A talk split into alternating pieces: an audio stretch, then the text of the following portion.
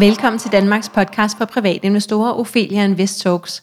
Mit navn det er Sara Ophelia Møs, og jeg driver Ophelia Invest sammen med mit meget committed team. Vores mission det er at skabe rum for læring, og vores vision det er, at alle danskere ved, at investeringer på bordet, hvis vi altså vil det. Strukturen er, at vi udkommer to gange ugentlig, nemlig fredag og lørdag, og podcasten varer cirka 30 minutter. Vores hovedsponsorer det er Spotlight Stock Market og Selected Alternatives. Dagens tema, det er short squeeze, og indtil for nylig, der vidste jeg faktisk slet ikke, hvad det betød. Det bliver vi klogere på i dag. Jeg har fået aktiestrateg fra Saxo, Peter Garnri, med på linjen. Og hej til dig, Peter. Hej, Sara. Hej. Vil du ikke først og fremmest fortælle en lille smule om dig selv? Du har ikke været med i podcasten før, så, så, så hvem er det, du er, og hvad er det, du laver til hverdag? Jo, det kan jeg sagtens. Jamen, øh, jeg er 35 år gammel, øh, født og opvokset i provinsen, i en helt almindelig middelklassefamilie. Øh, jeg har altid været interesseret i de finansielle markeder, været meget glad for matematik og naturvidenskab og sådan noget. Øh, men, men jeg valgte sådan set DTU fra i aller sidste øjeblik til fordel for CBS, og, og her der fik jeg så endnu mere interesse for finansiering og investering. Og øh, i, helt tilbage i sommeren 2007, lige inden øh, jeg skulle i gang med kandidaten, der... Øh, der valgte jeg faktisk at starte et finansielt software-selskab sammen med to gode venner, øh, hvor vi ligesom lavede en finansiel research-platform for private investorer i Danmark. Og øh, vi kom faktisk ret langt med det, og vi fik ret mange øh, brugere, men også øh, betalende kunder. Vi var ret tidligt ude dengang, altså helt tilbage i 2007 havde vi, havde vi lagt op til en, øh, et månedligt abonnementsbetalingsmodel med kreditkort. Øh, men det viser at være sådan lidt af, lidt af en udfordring, da øh, det er et noget ældre publikum, der, øh, der investerer i aktier, det er i hvert fald tilbage i 2007 og 2008, og nu er der jo heldigvis sket rigtig meget. Der er mange flere unge mennesker, der er, er begyndt at investere. Så dengang var det meget eksotisk at skulle betale øh, på abonnement med kreditkort automatisk på nettet. Øhm, vi fik også integreret det ind mod en større bank.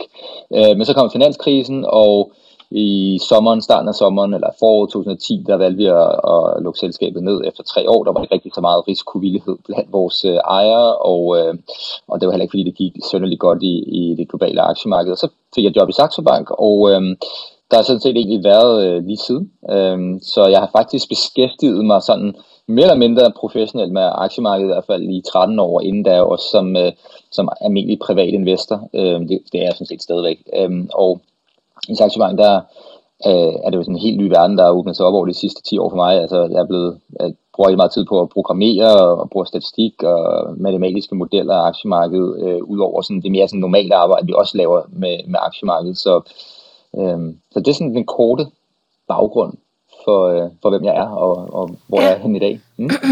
øhm, hvad, hvad, hvad, hvad hedder din, øh, hvad er din rolle øh, pt. i, øh, i Saxo?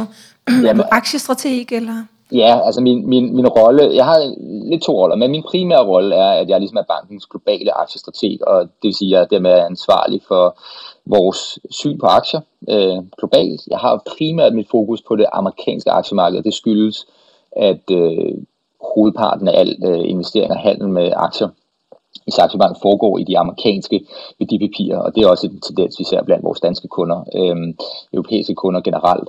Øh, men øh, så jeg bruger rigtig meget tid på at studere markedet, øh, programmere, jeg skriver forskellige noter til vores kunder hver dag, øh, jeg laver præsentationer, og som vi holder både online og da der ikke var corona, gjorde mm. vi det mhm. også fysisk. Øhm, og så udtrykker jeg jo selvfølgelig alle vores holdninger, både i podcast sammen med dig nu, men også øh, i, øh, i større medier, både i, i Danmark og i udlandet. Ja, Spændende, dejligt, mm. og det lyder som om, vi har fået fat i den helt rigtige til at forklare os, hvad det dog er, der foregår i øjeblikket. Fordi som jeg indledte med at sige, så skal vi snakke om det, der hedder en short squeeze. Øh, og, og det, jeg fik en sms fra nogle partnere øh, forleden aften, øh, se hvad der sker og så videre. Jeg var sådan, det må jeg lige google, hvad betyder det, og hvad er det for nogle aktier, hvad er det, der sker med dem. Så, så vil du ikke, øh, fordi vi jo altid formentlig har ret mange øh, nye lyttere, som ikke øh, nødvendigvis ved, hvad, hvad begreberne betyder. Øh, så i stedet for, at de skal slå det op, så lad os lige forklare dem det. Så vil du ikke starte med at fortælle, hvad betyder det at gå lang og kort, altså øh, go long and go short jo, i markedet? Altså, jamen, det skal jeg nok prøve at forklare. Så, så helt, øh, helt konkret, så betyder det at gå lang eller kort. Det, det kommer fra det engelske sprogbrug, som du også brugte, øh, long and short, øh, og det bruges i branchen øh, for at forklare, tjener du penge, når aktien stiger, altså når du er lang aktien, eller tjener du penge, når aktien falder, øh, altså at du er kort. Det er sådan den helt det er sådan en helt korte, meget præcis definition af, hvad, hvad det betyder. Det er egentlig bare, tjener du penge, når det går op, eller tjener du penge, når det går ned? Altså, Ja, og så, så bliver det næste spørgsmål jo øh, selvfølgelig, hvis man ikke øh, øh, ved det endnu, øh, men hvordan kan man tjene penge, når det går ned? Fordi jeg ved godt, at hvis jeg køber en aktie, og den stiger i værdi, øh, så er det jo en investering i selskabets fremtid. Jeg håber, det går godt, og så bliver jeg også rigere. Men hvordan tjener man penge på, at, at aktien falder i værdi?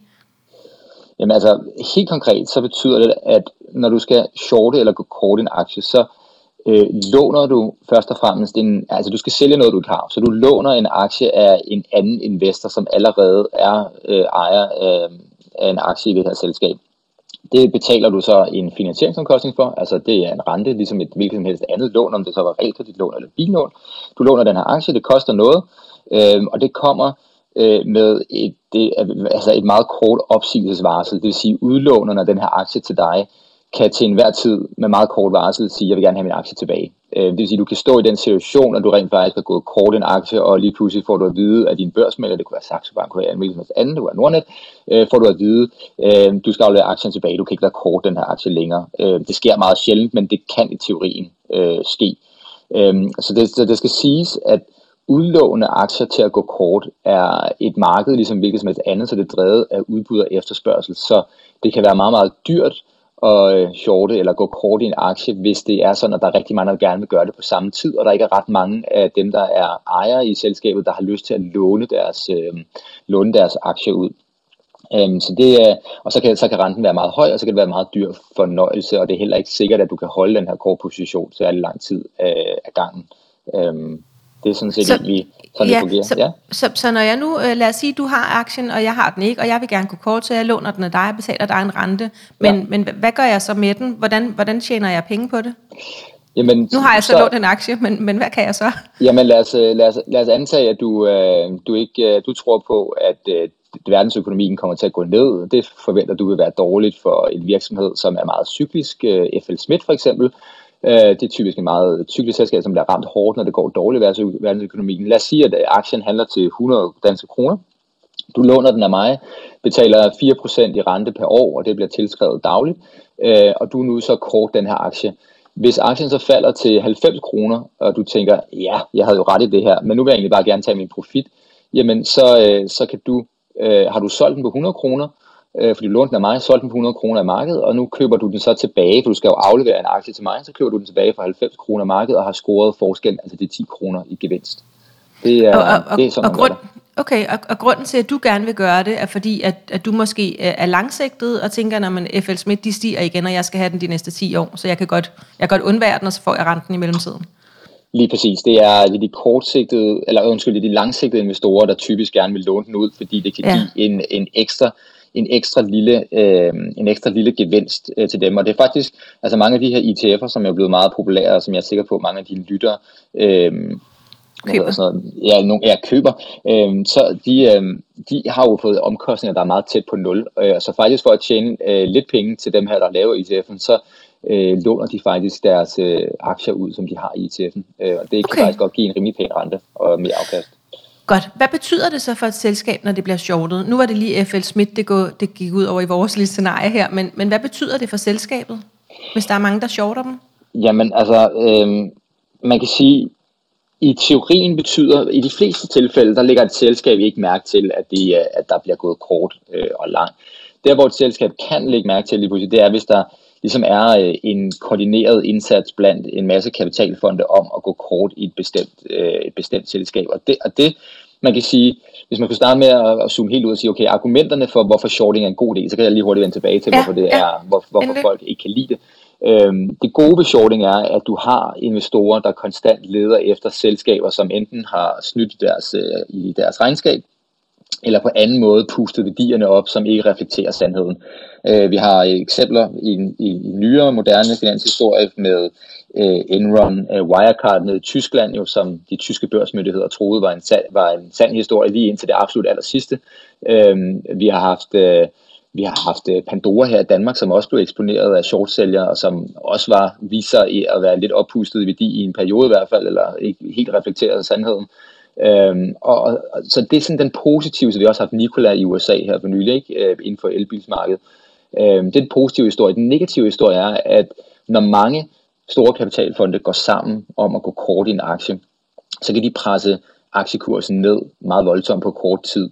Øhm, og aktieprisen er en meget vigtig inputfaktor for banker øh, og selskaber, der skal yde kredit og refinansiering til et selskab. Det vil sige, hvis aktiekursen bliver presset meget voldsomt ned, så sender det til signal ud til kreditmarkedet om, at det her selskab måske er i problemer. Og så hvis selskabet skal refinansiere en kassekredit eller, eller have refinansieret et større lån, jamen så sker det til en større rente, hvilket igen kan presse selskabet finansielt, og så kan det lige pludselig begynde at blive en selvopfyldende profeti. Øhm, og det er, det er nogle af de elementer, som generelt man kritiserer shorting for at kunne skabe i et selskab.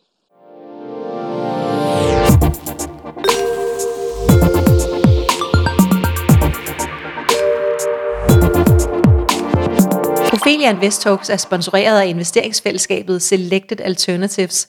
Deres mission er at gøre det lettere at være investor i et komplekst investeringsmarked. Med en investering hos Selected Alternatives får du adgang til stabile investeringer inden for ejendomme, bæredygtig energi og grøn omstilling. Investeringerne er fordelt på projekter i hele verden med fokus på stabilitet og klima. Ikke hver for sig, men samlet i én aktie. Investeringerne starter fra 750.000 kroner. Hvis jeg lige skal opsummere, så øh, er det positive ved shorting, det er, at det eksponerer, hvis der er, hvis der er snyd med regnskaberne, og, og værdierne i regnskabet, eller i selskabet er, er oppustet, øh, og det er dårligt, fordi det ødelægger selskabernes kreditværdighed. Ja, det passer meget ja. Altså man, man, kan, man, man kan lige hurtigt knytte en lille kommentar, at at det der er problemet, hvis ikke man har short sælger, eller det der kan være udfordring, hvis ikke man har short det er, at vi har alle sammen, alle mennesker, du og jeg, alle lytterne lider af det, der hedder en confirmation bias. Det vil sige, hvis vi har købt aktier i et selskab, om det er fx Ørsted, så er det meget svært for os nogle gange at se den dårlige side af historien. Vi kan kun se de gode ting, fordi vi nu har en, en interesse i det. Det vil sige, at vi leder efter ting, der bekræfter os i, at vi har truffet ja. en rigtig beslutning. Og shortsælgerne vil jo have en interesse i at finde alt, hvad de kan finde på på selskabet, som, som, som ikke er reflekteret i aktiekursen, altså på den negative side. Og det er derfor, det kan gøre markedet mere efficient, basalt set. Ja, så det, det, det pirker lidt til vores confirmation bias, ødelægger den lidt, prikker, prikker huller i osten. Ja, lige præcis. Ja, godt. Øhm, så, så det var sådan lidt uh, argumenter for og imod, øhm, og, og også egentlig svaret på, hvad det betyder for et selskab, når det bliver shortet, fordi at de får ødelagt deres uh, kreditværdighed, uanset om det var fortjent eller ej. Ja. Ja, så, så hvad er så et short squeeze, som er, er det, der ligesom har været meget op i medierne og i diverse Facebook-grupper her de sidste par dage? Jamen en, en short squeeze, altså vi havde jo et meget interessant eksempel tilbage i 2008, øh, for dem af de lytter, der kan huske det, der hvor du for Volkswagen faktisk var en meget øh, shortet aktie og, og blev udsat for sådan et her, eller oplevede sådan et short squeeze, øh, lidt ligesom GameStop, og er meget vej hvor Volkswagen det mest værdifulde selskab i hele verden. Jeg tror, det var bare en uge. Øhm, øh, og, og det der sker, i en short squeeze, og grund til, at det bliver så voldsomt, det er, hvis vi går tilbage til vores FL Smith eksempel, hvis nu at aktien er blevet shortet meget af rigtig mange investorer, øh, så, better, så har de jo taget vedmål på, at aktiekursen skal, være, skal falde. Hvis der er tilstrækkelige købere på den anden side, der begynder at presse kursen den anden vej, altså så kursen begynder at stige, så begynder de her, der er gået kort i aktien, og, og lide tab. Øh, hvis købspresset af dem, der køber aktien, de underliggende fysiske aktier, bliver meget voldsomt, og presser prisen yderligere op til nogle niveauer, hvor det lige pludselig øh, sætter gang i nogle, man kan sige, en bevægelse, hvor dem, der er korte aktier, de tænker, ej, jeg tør simpelthen ikke holde fast i de her øh, aktier og være kort længere, det er simpelthen for risikabelt, jeg vil gerne købe mine aktier tilbage og, og give dem tilbage til udlåneren. Hvis der er mange af dem, der er gået short, der gør det på samme tid, jamen så har du et dobbelt købspres i aktiekursen. Du har de, så at sige, de naturlige købere, øh, der køber aktien, den fysiske, og så har du dem, alle shortsælgerne, som nu gerne vil ud af deres positioner. Det vil sige, at du får en kæmpe kortvarig ubalance i antallet af købere og sælgere i den underliggende aktie, og det presser simpelthen aktiekursen meget voldsomt op på kort tid. Ja. Vil du, vil du så lige øh, øh, fortælle om situationen, øh, der er i øjeblikket omkring selskaberne GameStop, AMC og Express? Øh, ja, øh, så måske bare lige hurtigt tilknytte, at knytte, ja. grund til en short squeeze bliver så voldsom, det er, at ligesom når du er lang en aktie, så har, kan du i teorien have ubegrænset øh, gevinst. Øh, måske Apple er et meget godt eksempel, ikke? Altså hvis du har holdt Apple i 30 år, så føles det jo næsten ubegrænset, hvor mange penge du har tjent. Ja, ja. Øh, på samme måde, hvis du er kort i en aktie, så er det maksimalt, du ligesom kan, kan vinde, medmindre du er ved med at short aktien hele vejen ned, det er 100%, men dit tab er jo i, i virkeligheden ubegrænset, og det er det, der gør situationen meget alvorlig for de her ja. short-sælgere. Øh, men hvis vi går til den situation, der lige har opstået, jamen, så øh, bliver vi nødt til at snakke om øh, de her selskaber, GameStop, øh, AMC Entertainment og Express, og det der ligesom er den røde tråd i alle de her selskaber, som nu er involveret i den her short squeeze, det er, at de alle sammen har været blandt de allermest shortede aktier overhovedet, og den røde tråd er, at der er tale om selskaber, som har haft meget svingende resultater og har klaret sig meget dårligt i mange år, øh, og har forretningsmodeller, som markedet ikke tror på øh, er særlig bæredygtige i fremtiden. Hvis vi tager GameStop som eksempel bare kort, jeg ved, så er det jo en, en fysisk kæde af spilbutikker, øhm, og øh, vi ved alle sammen i dag, at gaming er flyttet online. Øh, det bliver både solgt og distribueret digitalt i dag på store platforme som Steam. Øh, der er ikke ret mange, der køber det fysiske, øh, og man kan jo købe en Playstation online. Der er ikke nogen grund til at gå ned i en fysisk butik. Så det er sådan ligesom en af grundene til, at folk har shortet GameStop, at man kan simpelthen ikke se, hvad øh, fremtid øh, sådan en, en kæde egentlig har. Hvad er det så, der er sket i forhold til øhm, til de her tre aktier. Øhm, så, så de er blevet, de har været udsat for et, et short squeeze. Ja, ja, øh, ja præcis. Og, og der, der skal vi lidt længere tilbage øh, i historien, når vi skal, vi skal tale om Reddit, som er et, øh, et socialt medie, kan man i virkeligheden godt kalde det, eller i hvert fald et netværk, hvor man kan oprette øh, øh forer eller forumer, hvor, øh, hvor man ligesom kan diskutere forskellige emner. Og øh, et, meget, et, meget populært aktieforum, der hedder Wall Street øh, Bets, er ligesom blevet oprettet på Reddit øh, for mange år tilbage, jeg tror måske otte år siden, af en helt almindelig øh, person, som var træt af at få de gængse øh, investeringsråd om øh, ETF'er og, øh, og spredte en risiko. Han synes simpelthen, det gik for langsomt. Så han ville gerne lave et forum, hvor man kunne diskutere mere eksotiske ting, og øh, lige så langsomt i årene er det gået meget langsomt. Øh, Wall Street Bets er ligesom blevet langsomt blevet lidt større, ikke, ikke voldsomt, måske kun 50-100.000 medlemmer, og, men langsomt begyndte der at komme flere unge øh, ind i det her forum i løbet af 2019 i takt med Robin Hood, som er den her store børsmaler i USA, der primært kun tilbyder investering på mobiltelefon, øh, har gjort været meget succesfuld. Øh, så kom der flere og flere ind i Wall Street Bets, og det er meget unge under 40, der ligesom er på det her forum, og de bruger begreber som YOLO, you only live once, det vil sige, du satser hele din opsparing i en aktie, og man koordinerer ligesom investeringer, har man hørt om nogle gode tips osv. Øhm, og det der så skete under pandemien i 2020, det er, at øh, det her forum er så steget til et par millioner brugere, øh, og der er rigtig mange investorer, altså Robin Hood har jo fået mere end 5 millioner nye kunder, og også det vi oplever i Danmark, alle er lige pludselig blevet interesseret i at investere i aktier, og der er ikke ret stor tillid til, øh, til børsmalere og banker generelt, så folk søger informationer selv, blandt andet mm. på din podcast, men også på forumer øh, som øh, Wall Street Bets. Og øh, det vi nu har set, det er lige pludselig, så blev der orkestreret en stor kamp mod store hedgefonde, som var gået kort i GameStop og andre aktier. Der var simpelthen øh, bredte sig en, en feber på Wall Street Bets om, at man vil tage kampen op mod de her hedgefonde. Det skulle, kan ikke være rigtigt, at de skulle have mulighed for at shorte de her øh, aktier øh, og skade de her selskaber, hvor der var helt almindelige mennesker, der bare gik på arbejde hver dag. Øh, Men må, må jeg lige spørge, spørge der, Peter? Ja? Ja, fordi at, øhm, øh, nu, nu hørte vi jo lige dig fortælle, at, øhm, at, at det er jo potentielt lidt øhm, ikke bæredygtig forretningsmodel, som de her selskaber har osv. Så, så, så hvad er der galt med, at det lige er dem, der bliver shortet? Det, det lyder da som...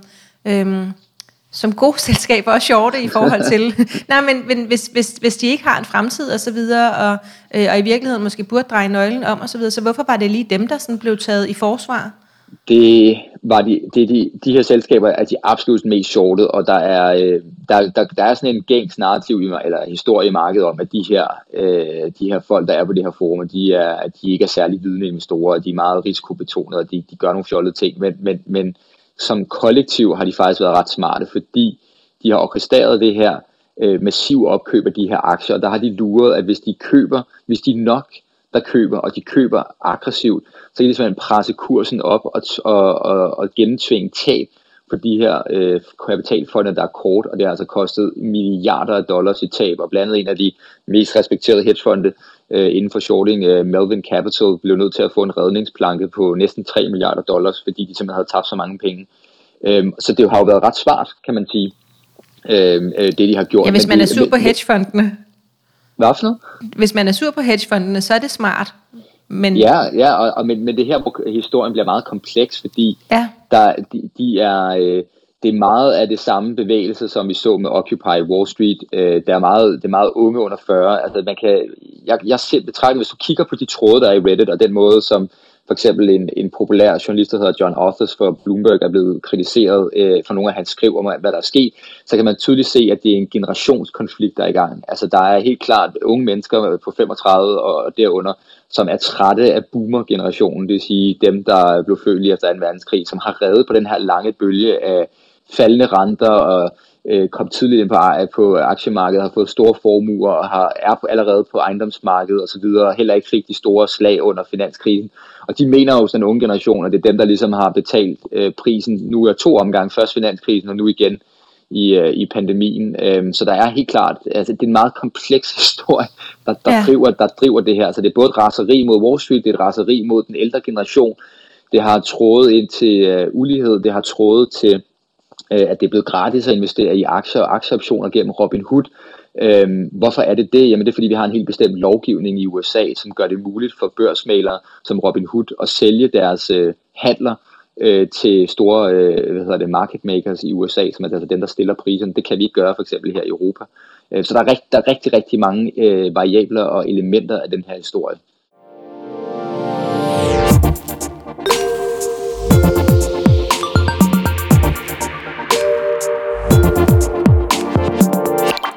Ophelia Invest Talks er sponsoreret af børsens Spotlight Stock Market. Siden dag 1 har Spotlight arbejdet for at skabe bedst mulige betingelser for vækstvirksomheder, så de har adgang til ekspansionskapital og aktiemarkedets fordele. Spotlight-børsen arbejder på at skabe mere synlighed om de selskaber, der er noteret på Spotlight, og mener, at jo lettere og sikre det er for virksomhederne at blive og være børsnoteret, desto lettere og sikrere bliver det også for os investorer at være investor i selskaberne. Og, og hvad, hvor, er, hvor er det så henne lige nu? Fordi at nu er der nogen, der er blevet øh, der er presset ud øh, af deres short-positioner. Øhm, men, men hvad med de her aktier? Jeg tænker, det er vel ikke godt for de aktier øh, hverken at blive shortet eller at blive købt op til, at, at de stiger 250 procent øh, på kort tid. Øh, fordi de falder vel igen. Altså, jeg, jeg forestiller mig ikke, at, at de her øhm, øh, Wall Street bets, at de har tænkt sig at holde GameStop, AMC og Express for evigt nu. øhm, hvis, hvis det er aktier, der ikke rigtig har nogen fremtid bare sådan en helt naturlig evolution. Ja, altså man kan sige, at læren fra Volkswagen var korrekt, som du sagde, at øh, de her ting har en tendens til at komme tilbage til, til jorden og til, til det, der reelt set er de, øh, er de sande værdier. Men hvornår det sker, det, det, kan være, det kan være meget svært at spå om. Og det, der er jo faktisk interessant, det er jo, at i den første fase her, den her short squeeze, der er der jo blevet overført en masse velstand fra meget rige hedgefondejere og deres øh, rige øh, kunder til, til den her her af, af private investorer, ikke? Øh, som nu har tjent millioner, og nogle af dem, der går masser af historier om folk, der afbetaler gæld nu og er blevet meget rige på det her. Øh, men det, der er interessant, er, at når, når der ikke er flere, der er kort i de her aktier, hvilket meget, meget vel kunne være tilfældet, jamen så begynder der jo lige pludselig bare, så er det jo bare helt almindelige private investorer, der begynder at købe og sælge aktier på et meget, meget mm. højt prisniveau, prisniveau, som ikke har noget ja. at gøre med, de, med det fundamentale øh, værdi af selskabet. Og der, der har du den vigtige pointe, og det er faktisk også derfor, vi så øh, myndighederne skrev ind i, øh, i nat, øh, eller faktisk allerede i går under, øh, mens handlen var i gang, der er det store, øh, det store clearinghouse i USA, der hedder øh, DTCC, de hævede prisen for at, at sætte og klære de her aktiehandler, sådan så Robin Hood og de andre børsmalere, de faktisk blev nødt til kortveje at stoppe handel med de her spekulative øh, aktier, fordi de simpelthen ikke har nok kapital til at holde alle de her kundepositioner. Og det er, man kan sige, finansmarkedets øh, indre, øh, indre hvad hedder sådan noget, hjul, der begynder at snore, og systemet, der begynder at skubbe tilbage mod den her her af private investorer. Øhm, af sikkerhedsmæssige hensyn? Ja, sikkerhedsmæssige hensyn, og der er også det forhold, og det skal man selvfølgelig også anerkende. Altså jeg, jeg anerkender fuldt øh, den her øh, generationskonflikt, og der er kæmpe ulighed i USA og sådan noget, så det, jeg, jeg forstår godt, hvad der, der foregår sådan rent socialt, men man skal også huske på, at en af de vigtigste funktioner, vi har med vores kapitalmarked, det er, at de skal sende troværdige, pålidelige priser ud, som reflekterer fremtiden, så vi kan få allokeret kapital til de virksomheder og øh, og den fremtid, som, som øh, giver mest mening. Altså, et godt eksempel er jo, at den høje pris på Teslas aktiekurs har sendt et meget tydeligt signal til alle bil, andre bilproducenter, øh, og også til venturekapitalister, at, øh, at det er altså en god forretning at investere i, øh, i elbiler. Øh, og det er jo med til så at fremtænge en udvikling, og det nytter ikke noget, at vi har får en, en kunstig høj værdi af et selskab som GameStop, fordi en fysisk spilforretning øh, som koncept øh, er ikke fremtiden. Altså fremtiden Nej. for gaming er online distribution, og at man ligesom konsumerer alt gaming online, og ikke i en fysisk butik. Ja, men hvem, jeg forestiller mig, der, at der vil være en masse private investorer, som er hoppet med, øh, efter at kursen er kommet op, for eksempel i GameStop, på et niveau, hvor at den ikke er, øh, er holdbar længere. Øhm, når, når den nu falder, vil der ikke være, altså hele den velstand, der er blevet overført fra, fra de rige til, de, til den yngre, måske mindre rige generation, ja. det er vel ikke alle, der vinder lige. Jeg tænker, der vil være en, en kerne inden fra Wall Street Bets, som var med tidligt, som, som, som vinder en masse, men, men hvad med alle? Øhm, altså, der er jo sådan en lemming-effekt øh, til sidst. Ikke? Jeg kan også høre inde i bare de grupper, jeg driver, at jamen, hvordan kan man, hvor er den gruppe henne, hvordan kan man melde sig ind? Og, ja. altså, at, at der, bliver, der kommer sådan en, øhm, en eller anden populær effekt ud af det også.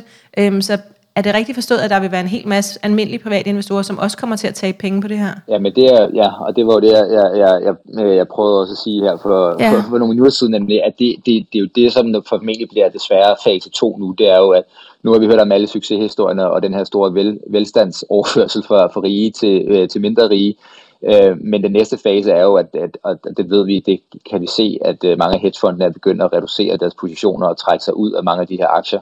Øh, og det betyder jo, at den efterfølgende handel fra nu af, som du siger, vil jo blive drevet af dem, der nu kommer ind meget sent til den her fest ja. her. Og så nu begynder ja. der, så vil der jo være en velstandsoverførsel blandt øh, almindelige private investorer bare mellem hinanden, øh, og, ikke ja. længere, og ikke længere den her Robin Hood-effekt, som de jo taler så meget om på, på ja. Wall Street Bets. Øhm, ja. Så jeg vil jeg grundlæggende sige, at man skal, være, man, skal være meget, man skal være meget varsom, hvis man går ind i nogle af de her papirer nu, ikke? fordi volatiliteten er meget høj. Det er ikke drevet af, af noget som helst fundamentalt. Øh, det, er, det minder allermest om et, øh, om et computerspil. Øh, altså, man, man, man skal virkelig træde, træde meget varsomt. Hvem har vundet, Peter?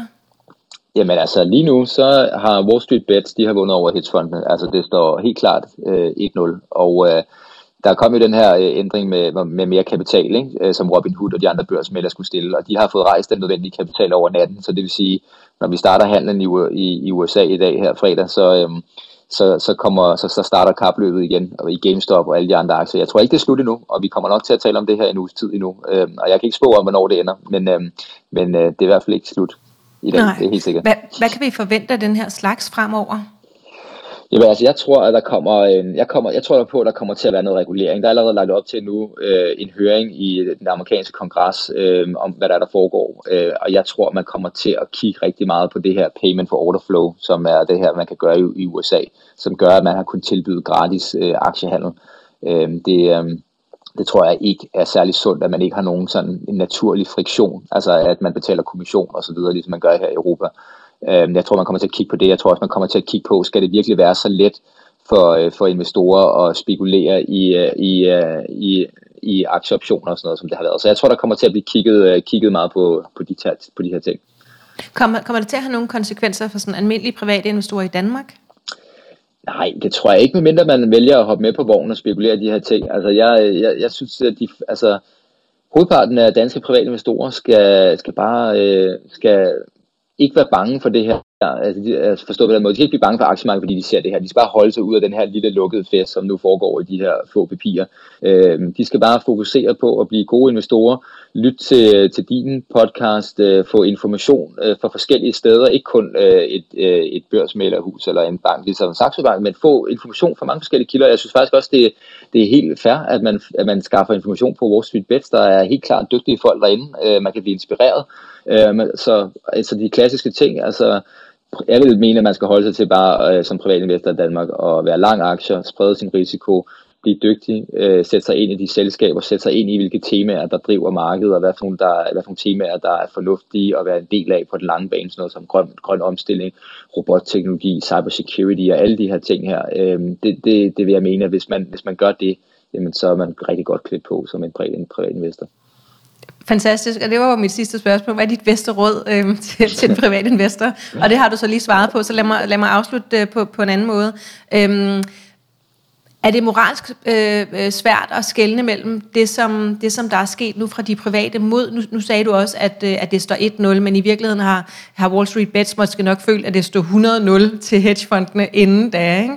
Øh, og at de bare har, øh, har, har, har kravet, altså krabbet en lille smule tilbage til sig selv ikke? Øh, af, af, af forskellige ting. Så Øhm, hvad, er din, hvad er din holdning til alt det her? Har du en, har du en holdning? Jamen altså, jeg, jeg, jeg synes, det er øh, vanvittigt fascinerende som et socialt fænomen, og, øh, og jeg tror, det er en del af en større øh, uligheds, øh, ulighed, vi ser i samfundet, der bliver udtrykt her gennem en ventil. Jeg tror ikke, jeg tror ikke at det her det ender med at blive der, hvor kampen skal tages mellem generationerne, og skal ulighedskampen skal tages i finansmarkedet. Jeg tror, at det her det er et wake-up call, det er en del af en større øh, social tendens, vi ser rundt omkring i verden, men jeg tror, at kampen flytter et andet sted et andet sted hen ultimativt set. Og jeg synes faktisk også, jeg er enig med, at Wall Street og finansverdenen har, har gjort det her øh, i årtier længere tilbage og har været en lukket klub. Øh, jeg vil så sige, hele det her med at, at lave de her taktikker i markedet på den måde, som der sker her, er ikke, er ikke noget, man ser er ikke noget, man ser i, øh, man ser længere i blandt banker. De, banker er blevet meget reguleret øh, siden finanskrisen, så, så det er generelt en, en, øh, en, en noget mere øh, restringeret branche, hvor sådan her ting ikke forekommer på samme måde, som det gjorde bare for 10 og 20 år siden. Ja. Fedt. Tusind tak, Peter, og tak fordi, at, øh, at du ville øh, springe til med lidt kort varsel og fortælle om noget meget aktuelt, der, var, der, var, der sker derude. Øhm, så tusind tak til dig, Peter. Jamen, det var en fornøjelse. Mange tak. Dig, der sidder og lytter med derude, du kan følge Ophelia Invest på Facebook, Instagram, YouTube og LinkedIn. Øh, feedback er altid velkommen. Du kan lære at investere ind i vores medlemsklub, Ophelia Invest Club, øh, og ellers deltage i snakken i Aktieklubben Danmark og Kvindelotion og Børsnoteringer Plus, hvor vi nu er, der er omkring 25.000 danskere, der, der, der sparer på daglig basis. Og så har vi lige øh, lavet en ny gruppe for den unge investor, så, øh, så, så netop til den nye generation, nu er jeg blevet for gammel til at være med i de unge, kan jeg forstå på, på det Peter han sagde. Så øh, den hedder Aktier Investering som ung investor, og der er du også meget velkommen. Og så er der bare tilbage at sige tusind tak, fordi du lyttede med.